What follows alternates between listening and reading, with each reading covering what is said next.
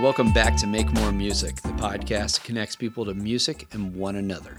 My name's Chris, and I'm a board-certified music therapist. If you're new, thanks for checking out the show. I interview different music and music-related field professionals to show the abundance of career paths and options, and even in the middle of all this craziness, what people are doing with music to make the world a better place. So, I don't know about you all. I've cut this one really close to the corner. This is probably the craziest getting the episode out. It is 9:34 and the episode comes out at 12. I've had everything edited. I don't know about you all. I've had so much going on during this craziness, this COVID-19. And what's funny is I feel like I get less done, but work harder. And I'm grateful that I'm working at home and I'm able to spend time with my family, but it's also bananas. So I hope you're surviving. I hope you're thriving. Hit me up, send me a message on Instagram, email me if you want to chat. I'd love to connect. I'd love to support you some during this time, but today I've got something really special. I've got a double feature episode. So today is an episode with my podcaster friend, Kate Shannon. Kate is a board-certified music therapist and licensed creative arts therapist, and she is really passionate about integrative approaches in therapy. She specifically has done a lot of training in play therapy as well as music therapy, and loves to talk about the convergence and the interdisciplinary work that can be done and how we can be better when we look at creative arts therapy as an umbrella. So aside from all of her own amazing field work, she has her own podcast called the Creative Therapy Umbrella. And today is a doubleheader because she also interviewed me for her podcast. So if you just can't get enough of my sweet, dulcet tones coming out of my voice, or if you just want to hear my perspective on anything, please head over. We have dropped it today on both podcasts, so Creative Therapy Umbrella. I will link to more of that in the show notes, and I'll talk about it again at the end. But without further ado, let's get into this thing. This is Kate Shannon and the Creative Therapy Umbrella.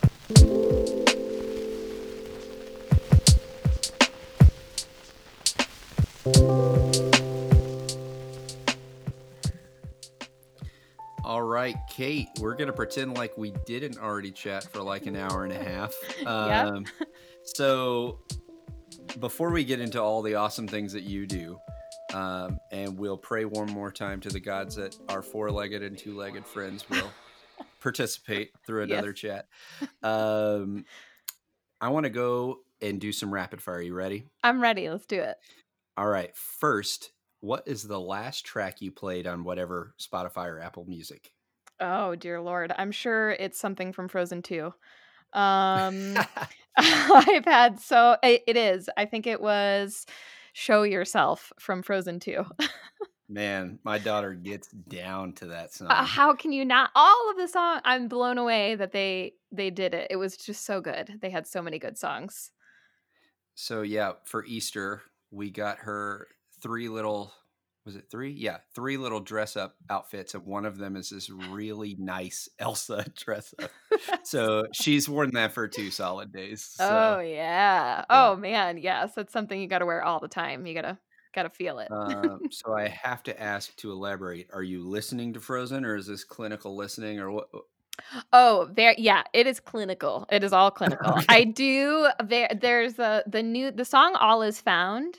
I really appreciate, and I actually really appreciated the second Frozen, because I feel like you could hear a little bit more of how they pulled in some of the cultural pieces of what they were going for, more so than the first movie. So I do enjoy it. I can enjoy it because of that, but I also know that I have a good 7-8 years that I'm going to have to be playing these songs over and over and over again. So it does not go into my personal life. Good call. You can take this as philosophically as you want. Okay. If you were an instrument, what would you be? Oh, that's such a good question. I would be the bass, no doubt. Oh, yeah. Okay. Why? It's my favorite. It's probably one of my favorite instruments. It's one of the instruments I play.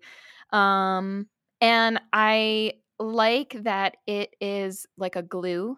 It's a connector between two kind of different things. It can be like really awesome on its own, and you know, certain people can really appreciate it for what it is when it's doing its own thing. But it can also function as like this like just thing that glues, you know, rhythm and percussion together in this really cool way while being a part of both of those other things. That's fun. What style of bass or styles of bass do you like to play? Oh, man. Well, I haven't played in a while, which is a bummer. I really love playing anything. I have a very, very deep place in my heart for anything Rush bass lines. Sweet. Yeah, Geddy Lee was always like, he was just at the cool, he made, to me, when I first like heard Rush, he made the bass something totally different that I had never heard before. So I really liked how he turned it into something a little bit more than just a rhythmic, something rhythmic with like a, you know, that structured kind of bass line, and he elaborated and made it a little bit more fun. But I love funky stuff, you know. I really could play anything and probably thoroughly enjoy it. That is super fun. Victor Wooten is still my favorite bass player of all time. So good. He's so good. Yes. So, yeah. Victor, whenever you want to answer your DMs, I will gladly have you on the show whenever you want. There's this new guy out, and it's kind of like his band. They actually have a really great NPR Tiny Desk concert, Thundercat, who, it's so he's another one of just like, and I only heard him recently. My husband had shown him to me, and it just makes the bass into something you've never heard before. And it's so, and I mean, he's phenomenal. Like, he just shreds the bass. Like this, the strings are like they're guitar strings. It's insane. But yeah, he's really enjoyable to watch. What's that guy's name? Thundercat.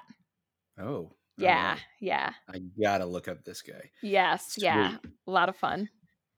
Okay. Well, during all of this coronavirus craziness, what is something that's been inspiring you recently? Ooh, that's a good question. This is probably the most like simple thing. My Sudoku puzzles. All right. I have, and I think what it is for me is so much of everything that's happening right now, and what, you know, everything that's led up to this, the current place that we're in, there's so much unknown. And of course, I can't stop referencing Into the Unknown. It's perfect timing when it came out with that. But I think for me, and as a therapist, when you're working in so much unknown where things are not, you know, it's not black or white. Everything's kind of in that gray area. And also very much living that now personally too. You know, we all kind of are in this very different space, and having something that is just right or wrong is like really, it's really settling and like really grounding, and very simple, that it's just like, okay, this is either I got the row right or I didn't. And it's something that I can like really appreciate. And then it gives me more space to kind of hold those other things, those other unknown things, with having some of that. I feel you. I'm very grateful that it is lawn mowing season again. Yes. So just like that, like, I go and do this thing and then it's done. You know? It's so basic. And it is, I think it's almost an appreciation for the very simple things and seeing the inspiration behind those too. All right. On a totally different note, as a music therapist, as a podcaster, or just in general, what is a pro tip or a hack that you practice that you feel like other people should know about? Ooh, as a music therapist or a podcaster. Oh, or just... as a human, I had somebody tell me how to keep his takeout food hot in the car on the way home. So, that's good. That's a hard one, but a good one. I would say, there's a good podcasting one that somebody shared with me. And this would actually probably go along with anybody who records anything, even as a music therapist, or any musician really, is when you are recording something and, you know, maybe something like this where you're recording a longer piece and you mess up or somebody wants to edit something out, that you just clap 3 times and you see the spike levels in the recording. So then you can just zip through your recording and find those spike levels, edit those out. And then you can after that, then go and re-listen to edit. Mm-hmm. I'm just taking those out and kind of chopping those up and then go back and edit if I have to.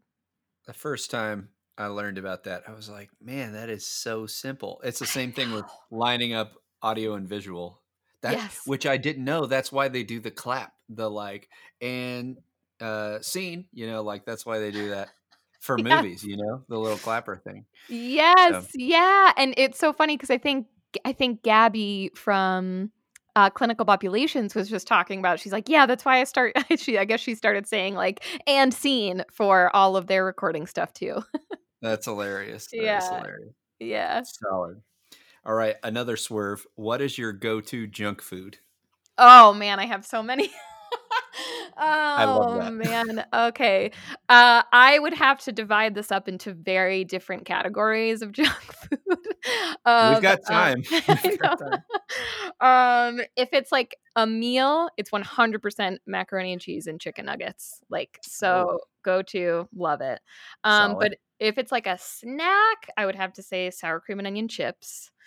Now, if it's anything candy related, I'm a huge dark chocolate fan, but I also love Sour Patch Kids. So okay, I've got a real connoisseur on my hand here. Junk food. So sad. I just talked with somebody a couple weeks ago, and he was talking about Taco Bell, and I was like, oh, don't even get me started on the Bell. My husband has all these nicknames for Taco Bell, I can't even keep up with it because he was such a Taco Bell connoisseur, and he's has all these all these traditions where you have to put a hot sauce packet on something, and oh yeah, that's good. That sounds like a good household. Yes, it is.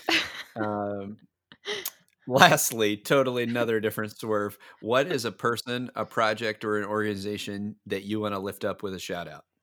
Oh, that's a good one. A person, an organization. Oh, there's so many. I would have to say I'm going to shout out to Bonnie Hout, who is she's a music therapist, and she's awesome, and she's always such an avid supporter of everybody. And she is actually in the beginnings of producing a podcast that's specifically for supporting individuals, and I think more so on the adult side with developmental differences. So yeah, shout out to her. She's doing some really cool stuff. That'll be great. I saw her getting those ideas ready. I'm excited to post that stuff out. Yeah, me for sure. Me too. I'm pumped for it. It's a population that there's not a lot of books written about, supporting that population. And so I'm glad she's doing it. It's going to be awesome. Great. Well, let's before we get all the way into all the cool things you're doing now and your podcast and your clinical work, I want you to take me way back to... Okay. What are some of your first musical memories growing up? Oh, man. I would say musically, probably listening to my grandfather play some sort of music. He was a musician. And my father's side of my family is all very, very musical. They were in bands together, incredibly musical.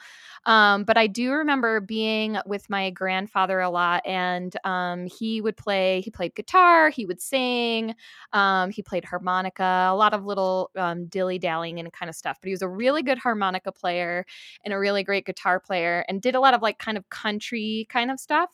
But he was also a total kook and just a comedian, and was always trying to get us kids to laugh.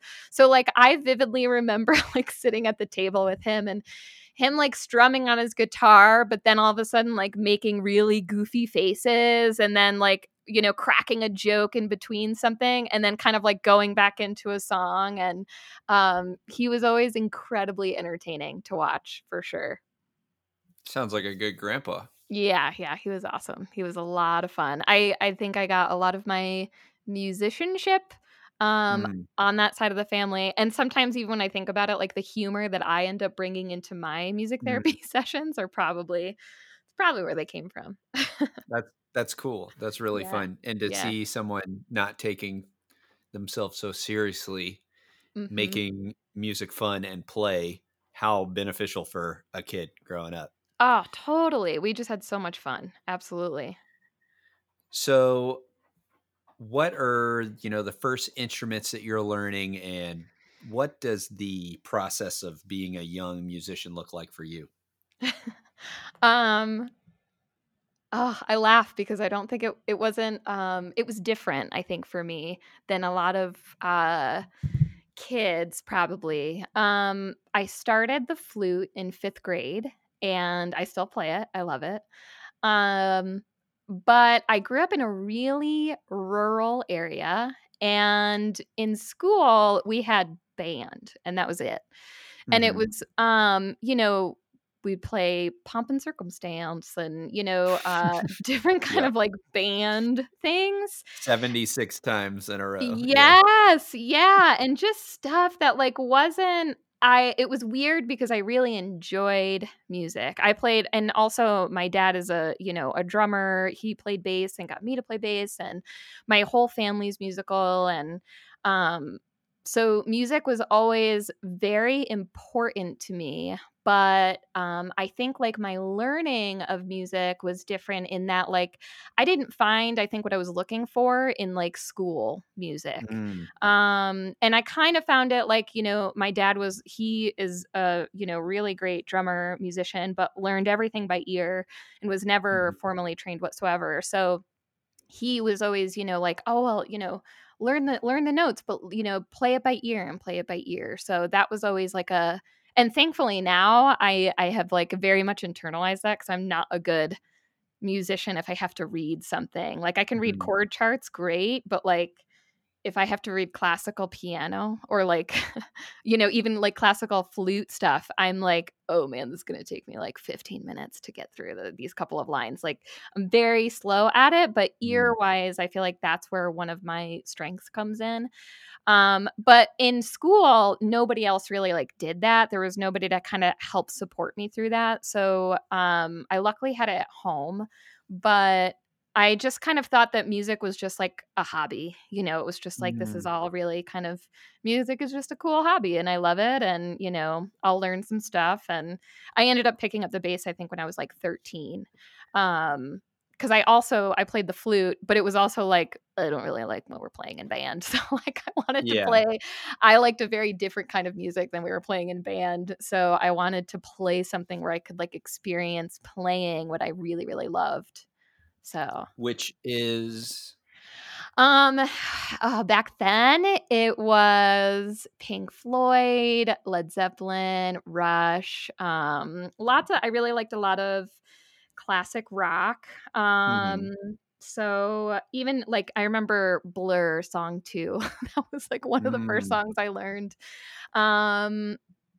A lot of that different stuff, and some pop stuff too. I mean pop is in like, I guess, pop rock of the late 90s, you know, Blur and trying to think of some other ones that I used to play that were pop, but a lot of older stuff too. I really liked a lot of some of the classic rock stuff for sure. That is where I started diving in the rabbit hole in middle school. And it's kind of the same thing. Like in band, you're playing 6th, 7th grade band songs, you know? Yep. And I was like, but I am listening to Jimi Hendrix at home. Yes. Yeah, so. Yes. And so. It was like, when you hear that music and you're a musician, I think your draw to like be a part of it in some way is so big. So I think I struggled with that, being like a flute player and being like, what the hell am I going to use this for in Led Zeppelin? You know, like yeah. So would you play like with your dad and with your family, or did you have any bands or anything like that? Oh, totally. I played, I would do some flute stuff with my dad, and my dad has a twin brother, and they would always play music together. We have like actually, they live right next to each other, and they have a studio that we always go down and just kind of like play music and usually play darts and stuff and hang out and blast music, because we live very much in the woods, so you can blast the music as loud as you want to, which is really nice. So we would play. I just love that the twin brothers live beside each other. Oh, still. They're like inseparable twins. Like they are truly. That is so cute. It's awesome. I love it so much. It's been so cool to be to have a dad who is a twin. Like I feel like I've gotten such a cool glimpse of what twinhood is like. Being. That's interesting. Yeah. Yeah. It's really cool. It gives me a whole appreciation for like twin studies and different stuff like that. That's hilarious. Yeah. But yeah, I played in a lot of bands in high school that were very much like, I mean, you probably know this too, of if you doing the same thing of like, you know, it was usually me and a few of my guy friends. There wasn't really that many other girls that played. But you know, we'd get together and jam for an hour, you know, whatever that meant, and then it would be like, okay, let's do like the same 4 songs that we know. For nobody. Yeah. For nobody. Oh yeah. For in someone's garage, and a couple of our friends who don't play will be there and listen. Yeah. Which was awesome. So much fun though, because I loved it. Was great. It was really great. You're really lucky that you had a dad as a drummer though, because that's the one thing I could never get. Was a consistent drummer growing up. So it's hard to find a good drummer too. It's very true. So at what point in your life, or where did things evolve to where eventually you shifted and you thought, oh, this doesn't have to be a hobby, or I'm pretty good at this, or mm-hmm. What is that path to where you decided to round back towards music? Oh, it was a long and winding road. I started school. I'm from New York, and upstate New York. I always have to clarify, not New York City. So, and way upstate, not like an hour outside of the city, like 7 hours outside of the city. That's like Florida. It's like...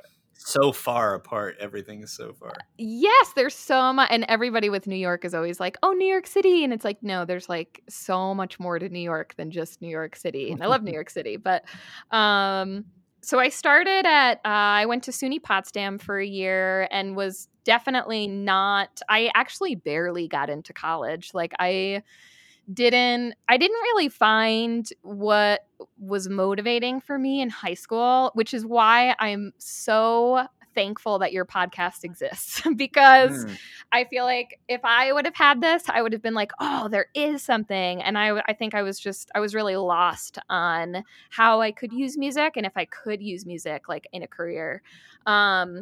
But so I almost didn't get into college. My grades just weren't that good. I didn't have a lot of like extracurricular activities. And I barely got into school, and I was on like one of those probationary periods. They were like, you probably shouldn't be here, but we'll take your money. So funny how they do that, huh? I know, right? I know. But then I ended up transferring to SUNY Oneonta, and I'm so thankful that I did, because I would say the moment I think I realized I could actually do something was because I had this awesome mentor, this awesome professor who was kind of like my mentor. I started off as like a music industry major, and then I was like, I hate business. I shouldn't do that. So I transferred out of that. And then I actually dual majored. I have 2 bachelor's degrees. One is in music. It's just a BA in music. And then one is a BA in anthropology. And I really liked both of those. But music-wise, I knew I really liked it, and I knew I wanted to do something with it, which is kind of why that BA degree worked out very nicely for me. It was just like this general music degree. And I really liked theory. I really liked history. We had to, our school was pretty awesome with some of like the like the ensembles you could play in. Like it wasn't, SUNY Oneonta is like a very, I don't know. It's like a very different school, and that there wasn't like Potsdam was very like classical band and orchestra and chamber kind of music you'd play. And Oneonta was like, we have a Zappa band, and we have Latin jazz, and we have a jazz octet. And like, they had all this like really awesome stuff that was like beautiful, intricate music. And, so you could kind of like, for me, it was like the perfect fit. Like I just found like my people who I could play music with. So I started with that one professor. His name was Art Fallbush, and I think he's still there. But he was a Latin jazz teacher, and he just, you know, like he really like took me under his wing and was like, you can really do something. Like you're great at improv. Like you're, you know, like there's so many options, you know, that you can do in music, and you know you should keep looking and keep learning about it, because you know after you graduate with a BA in music you can't really do anything. So I knew that like I wasn't done after that. So yeah, he really kind of led me, I think, on that path that I could do something with music there, or music in general. And then I think to music therapy, it was, I took some time off after I did graduate. I thought for a while I wanted to do ethnomusicology, because I love learning about, you know, how cultures use music. Yes.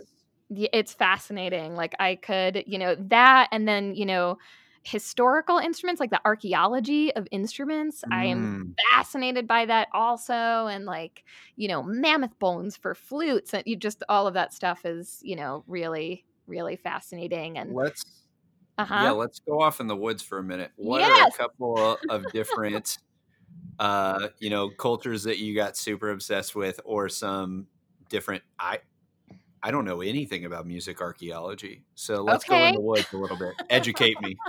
Okay. Music archaeology, I would say, I'm not even sure if that's the term, but like the archaeology of music maybe is a better way to say it. But what I always found fascinating is how far back music goes. You know, music is not necessarily in itself something that's tangible that would survive, you know, thousands upon thousands of years. But, you know, they've found, you know, flutes made from mammoth tusks, and thumb harp, thumb piano, the things that you chew, that you put on your teeth. And Mira. Yeah. And, you know, those are there. And there's also, you know, just all of the evidence, I think, of us as humans and our artistic history, you know, the importance of the arts. And, I was always fascinated that, you know, back then, you know, even talking about like Neanderthal periods, you know, stuff like that is like anything that you do is for survival. Like you're not going to do anything extra. Like it's, you know, as some form of survival tactic. And that's a very big thing in anthropology too, is that, you know, cultures keep things. It's like, you know, I guess part of the natural selection is if we didn't have to keep it, it would leave us, you know, like tailbones, you know, like we would get over it. But music hasn't. And I think the importance of that, and like how that is thread throughout history and throughout every culture that's ever existed. We know, you know, with all of the records that we have, that music, dance, and the arts have been a part of that in some way. So I just find it fascinating. I think, that's one of the most fascinating things, I think, in general, is like how people reconcile with like, what is music for and why does it exist? I think it's so interesting, but, let's swerve back into back onto the highway, and we'll get back into the professor. So you were thinking about all of these things, and then at some point you get bit with the music therapy bug. What happened? I did. Oh, and thank goodness I did. I took some time off from school. I did an AmeriCorps program. And that was awesome. Yeah, it was really amazing. I loved it so much. And I knew even then too, I really connected with a lot of the kids who, you know, were really into music, and I was thinking between music ed and music therapy. And so I was like, you know, and actually my brother, my older brother, had started off as a music therapy major and then he switched. So I'd like heard about it, but I was just, I don't think it's really for me. And I made a connection with a music therapist who worked at an ARC, an ARC, near where I was living at that time in Rochester, New York. And I went to observe with her, and I remember it was a Wednesday. And I went and observed with her, and it was the one observation, and I was like, oh my God, I am sold. Like, this was so awesome. And I ended up volunteering with her for like 6 months because I just loved it so much. And I just wanted to soak in everything. She was working with some adults with developmental differences, and she had a bunch of lollipop drums, and she was like running around the room. And, you know, now I know she was doing like some gross motor, you know, bilateral stuff. And like, they were playing the drum up high, down low, on different sides. But like how much fun everybody, including her, that they were having, it was like, this is so, and it's like within music. I was totally, totally sold after that. So I was like, yep, check, done. Let's do this. It's that easy. It happens that fast. For sure.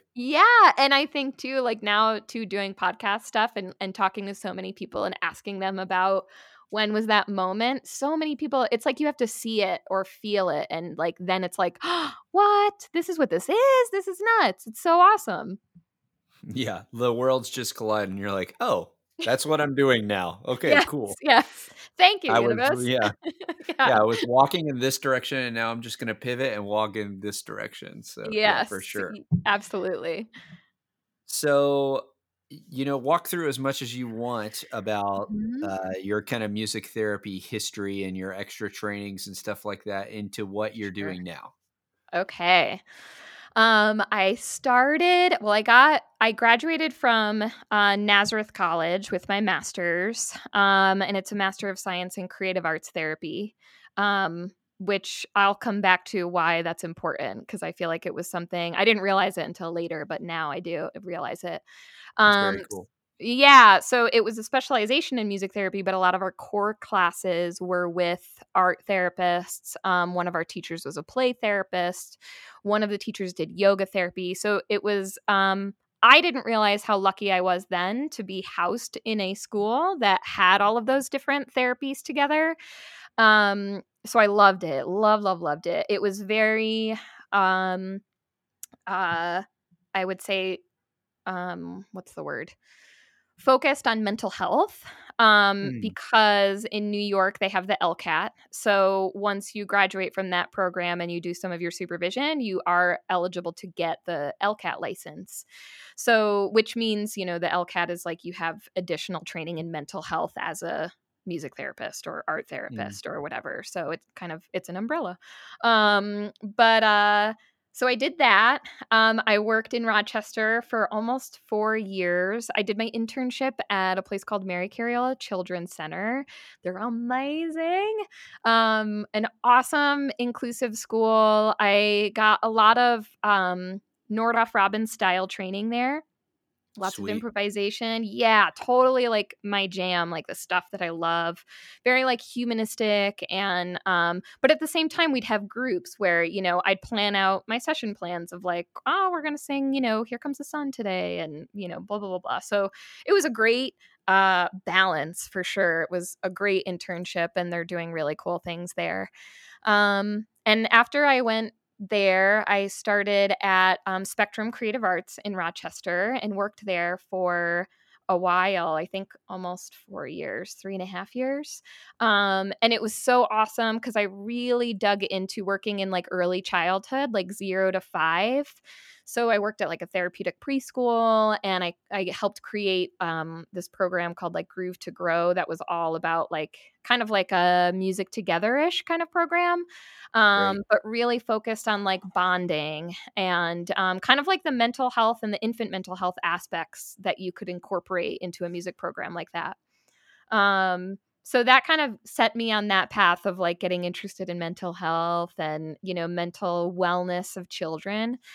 And my husband and I picked on up. I moved out to Denver, and my job here, it's with the Child and Family Therapy Center of Denver. I've been here 2.5 years and doing music therapy with palliative care, and I have like a split caseload of, you know, kids who are medically fragile, who have different, you know, medical diagnoses, sometimes on top of intellectual differences. And then I have some clients that are, it's, you know, just developmental differences. So a good variety. And out here, I got really interested in play therapy. So I've been on that kick of like, in actually on Sunday, I don't know, this might be out later than that, but MWR is doing their conference online, and I'm doing a whole like 5-hour CMTE on incorporating play into music, play therapy techniques, like kind of all of that stuff. Awesome. So yeah, I've been, and so all of that stuff, I think all of that whole path of like my experiences with other creative arts therapists and seeing how much we overlap with each other is what's made me start the podcast of like, we need to talk to each other more. Like there's so much we have in common. We're all artists. We all love creating. And there's so many spaces where our arts overlap, you know, music and dance and, you know, art and play, they all overlap with each other. And so I just really like connecting with other people, having those conversations, and trying to support other creative arts therapists and hearing different ideas of what they can do outside of their particular modality.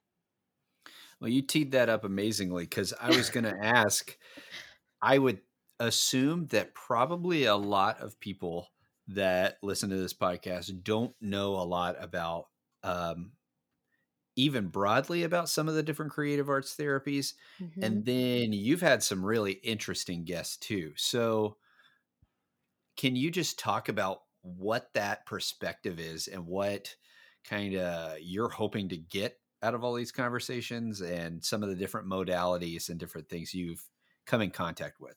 Yeah. I almost started it as like a music therapy podcast only, but then I was mm-hmm. like, and then I really had to sit and focus on like, what is the point of this podcast? And I really, You're like me. Yeah. Yeah. Like, wait a second, let me take it back a bit. And I think for me, I really realized how lucky I was to have crossed paths with so many other creative arts therapists, being play, dance, drama, art, poetry, you know, all these different other creative modalities, expressive arts therapists, you know, yoga therapists, people who are using pet, you know, supported pet assisted therapy. And they all intertwine with each other. So I was like, okay, I want to interview people. I want to talk with them about what they do. And I want, like, I hope that people hear how similar we are and how much we can, you know, obviously always within our scope of practice, but how much we can learn from each other that we may not learn, you know, if we go into, I guess, some other modalities. Like, for example, I'm thinking as music therapists, there's tons of trainings on like speech therapy, OT, PT, you know, like these other hard skills. But, you know, there's this whole other like thing behind us of other creative arts therapies that we could also be diving into of like art and music therapy, you know. How can you bring art into music therapy sessions? And as an art therapist, how do you bring music into your sessions and vice versa? And I just want to create a space where the creative arts field can communicate about those things more often, and then other people can hear it and then maybe get motivated to like reach out to somebody and, or, you know, take a training or something. So for kind of narrowing in for a music therapist or somebody already doing something in that field, mm-hmm. how do you navigate those barriers of scope of practice, and maybe even tell people what a scope of practice is and what it does and things like that? Totally. Because it's so important. Your scope of practice you know, basically everyone's background is completely different. Everyone's scope of practice is going to be completely different. I was talking with somebody who was a very, she was like educated musically, the opposite. She's very classical kind of person. And she was talking about adapted lessons. And I was like, well, that's so much more in your scope of practice than it is in mine, because I don't have that knowledge as much as you do. So like even within everybody's different backgrounds, I think our scope of practice, it ebbs and flows depending on your experience. And as a music therapist, obviously I would never say that I'm doing play therapy, art therapy, any other type of therapy. I always like what I've heard is that you, some of the things that you can say is if you are, you know, we never say we're a speech therapist, and, you know, we never want a speech therapist saying they're doing music therapy. It's, you know, it goes both ways. And I think when you're practicing within your scope, you kind of know the theory behind what you're doing. You at least know, I think, you know, theory is so grounding. If you can stay grounded in the theory of why you're doing it, then I think that gives you some of that scope of practice, some footing in that scope of practice of what you're doing. But I think it's very important that the language that you use is in line with the logistics, I guess, is the best way to say it. You know, I can never become registered as a play therapist. You know, I can't become an art therapist unless I do all these other degrees. And I would never want to disrespect their field by claiming that I was doing something like that. But we can be informed of each other's practice. I think it's the thing of like with music therapy, I don't want to be the only person using music. Like I want the parents that I work with, like use the music. I want teachers of the kids that I'm working with to use the same music. You know, hey, if this helps this kid transition to the bathroom, then like use that song, please. That's generalizing that skill. We're making it happen in other environments. So I think it's a similar thing of like, you know, wanting to share that art in other ways and doing so in a responsible way. If that answers your question. I'm not sure it did. You always go down a rabbit hole when you bring up scope of practice. So I think, I think that's good. Definitely. So I really loved, I mean, I love your show in general, but I think the one with your brother and the one with Dr. King, I love those a lot. But what have been some of your favorite ones so far? Oh, well, I did love the one with my brother because it's just fun, just, you know, getting to spend that time with and talk about music and different kind of music. It was all, you know, a lot of video game music and stuff. There are so many. It's hard to pick. I might actually have to look through too because I feel like the same in that they've all been so enjoyable. I just genuinely enjoy talking with other people about creative arts therapy. It's fascinating to hear other people's perspectives, to hear different clinical stories that other people share. I think if I had to pick, I'd probably pick like three of the ones that I could just go back and listen to over and over again. One of them is with Kirsten. It's trauma, relationship, and exploration in play therapy. And surprise, it's play therapy, which I'm really, really interested in anyway. But it's just so... It's a great episode in talking about like, you know, we talk about like shining a flashlight with a child when you're like shining a flashlight on all these scary things. And, you know, it's kind of like you're in a cave together, and the importance of just like reiterating to your client of like, hey, I'm here with you. And like, I'm in this scary place and we can turn around. We can keep going forward. Like it was just so much fun, such a fun episode. Creativity, nature, and thinking outside the box with Mika McLean. She's an art therapist and has some specialization in child life. So her and I talked so much about palliative care and, you know, that really sensitive space that you have in palliative care with children, which was just so much fun to talk with her about.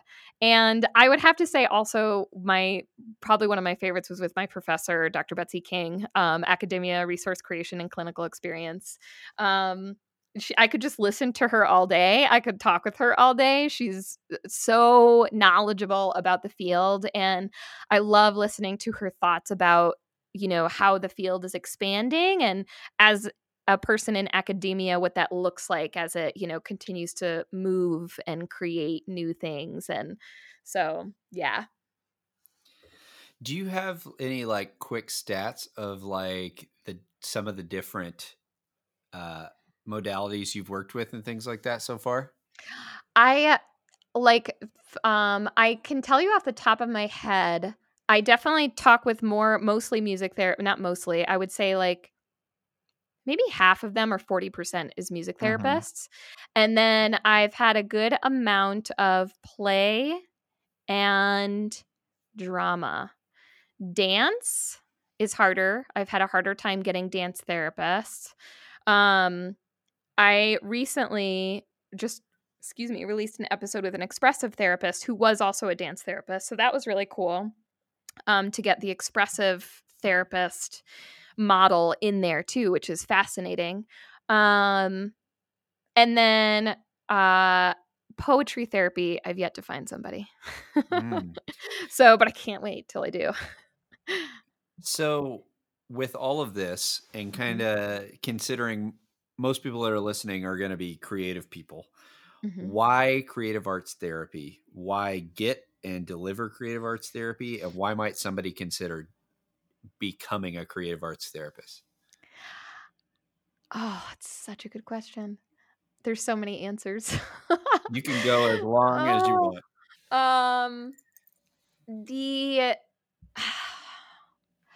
I think the shared experience of creating art is something, and not even always creating, but like the shared experience of art, even experiencing art, like going to a concert, you know, or different things like that is so deep. I think it's such a, it just resonates on such a different level, and being able to share that with other people and knowing that you are helping in some way to, you know, work towards something. For me, I always feel like the most humanistic way, you know, of you're being with somebody, you're walking alongside them, and that you're getting to engage in this art medium that you love also, and they love, and knowing that you're walking a little bit farther together each time you meet. And, you know, sometimes you walk backwards, that's for sure. But, you know, like you're overall, you're walking on this journey together. I just don't think there's many things like in life that can compare to that. It's just a really unique experience. It's incredibly rewarding. It is very, very hard. There's so many lines you have to draw of your own boundaries with your art form, you know, making sure you're engaging in your own music to, you know, so you're not singing Frozen songs all day, you know, of like, you know, getting back, refilling your, you know, artistic cup, I guess. But I really do feel like there's just not many experiences like it. And it's an honor to get to share it with people every day. Okay. I think that's one of the things, just a comment, that I love so much about the Nordoff Robbins and other similar music-centered perspectives is that acknowledgement of I love music too, and we can do this together. And that aspect of sharing something that I think sometimes can get lost in a very clinical approach to making music that I think is super special. So who are the types of people that when they hear this, you want to encourage and say, go for it? Oh, there's my dog. You know, we're like almost 2 hours in. I'm impressed. I've had a couple saves because I have a mute button on my mic and I've been able to sneak in there. So for people, I would say for... to like the people who are my 15-year-old self, of like where you're not sure if you can, you love music, you're just not sure, like, listen to like this podcast, Make More Music, and like hear the experiences of other people. Go and I think volunteering and spending time seeing what people do day to day, there's no better experience than going and literally experiencing it and seeing it. And maybe like pick up some books and read up on, you know, and it's hard because I know it's so intimidating. There's so much to read up on. But that's why I think podcasts are great for stuff like this. You can just dip your toes in it a little bit. And I think for musicians specifically, no matter what kind of musician you are, if you're interested in something like music therapy, there is an avenue for you. You know, I'm not a classically trained musician and I struggle with reading music, but like, you know, I shine brightest in, you know, doing something like Nordoff Robbins where it's improv and you're just on the fly and you go with your gut and, you know, so there's a space for everybody here. So yeah, I think that's what I'd say. It's inclusive of the consumers, but equally as inclusive for the practitioners. So yes, and like you said too, I think with Nordoff Robbins, you have to give a part of yourself if you want to create something. You know, in the music room, it's not just, you know, you're a part of that music making experience too. So you know, that it's important, your musicianship and you, who you are as a person and your musical experiences are important, and they play into that. Well, I love it, Kate. Well, let's kind of round into these last couple of questions. And awesome. You've already talked a lot around these questions, but I want to know specifically for you why and how you inspire other people to make more music. Okay.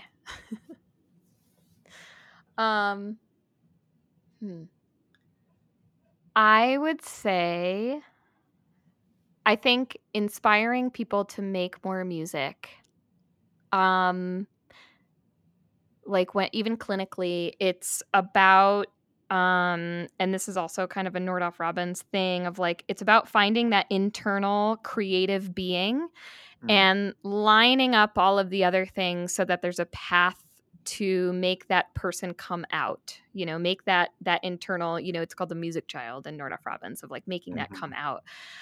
So I think the ways in which I do that as a clinician are, you know, honoring what, and I work primarily with kids, is honoring what they're asking for.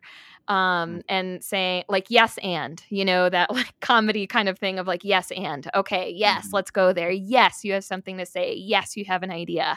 And maybe we'll try it this way. So like, I think that yes, and piece, it goes into a lot of that, of I want to honor what kids are bringing to the table, and then, you know, giving back and saying, you know, like, hey, maybe we can create this piece, or, you know, we come back and I do a lot of improv. And I think even the most basic thing of like, I just was doing an improv piece with a kid about hiding, doing hide and seek, and, you know, like a little four or 5 year old.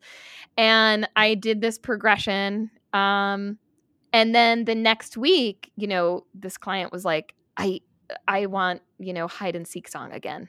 And I was like, yeah, man, like, okay, let's do this. Like this, you know, awesome. Like it. Yeah. So like, even though she's not necessarily making the music, she wants to experience the music again, you know? And like, I think being open, being flexible, yes, anding as much as possible. I think that's how I try to get my clients to make more music. That's just a good way to live. Yes, and. Yeah, it is. It is. I need to try that some more with my daughter. So. Yes, and. And then hopefully I feel like toddler, their favorite word is no. So it's like you're getting around that. Yes, and. It's a beautiful roller coaster ride. Yeah, I would imagine. Well, Kate, it's been fun. I'm going to link to, we're swapping shows, so I'll be on your show. We'll get this out all at the same time. So where do you want people to find, you know, anything you're doing clinically and everything that has to do with the podcast? Yeah. I think the easiest place also to find me is Instagram, Creative Therapy Umbrella. And I usually reply pretty quick on there. So always feel free to like send a DM, creativetherapyumbrella@gmail.com. I love hearing from people and getting emails. I love helping. I love talking with people. So use it, like feel free to use it. And then I have a website too, creativetherapyumbrella.com, that houses the podcast. And then I also put up some resources here and there too. So yeah. And then the podcast is on Apple Podcasts, Stitcher, Spotify, pretty much any platform that you can listen to podcasts on, it's on there. So, and that's just Creative Therapy Umbrella, the podcast. All right, Kate. Well, it's been a good one. We've been hanging out all night. So yes. For Kate and Chris, everybody remember, give more grace, share more love, and make more music. Woohoo! All right. I hope you enjoyed that first installment of your doubleheader.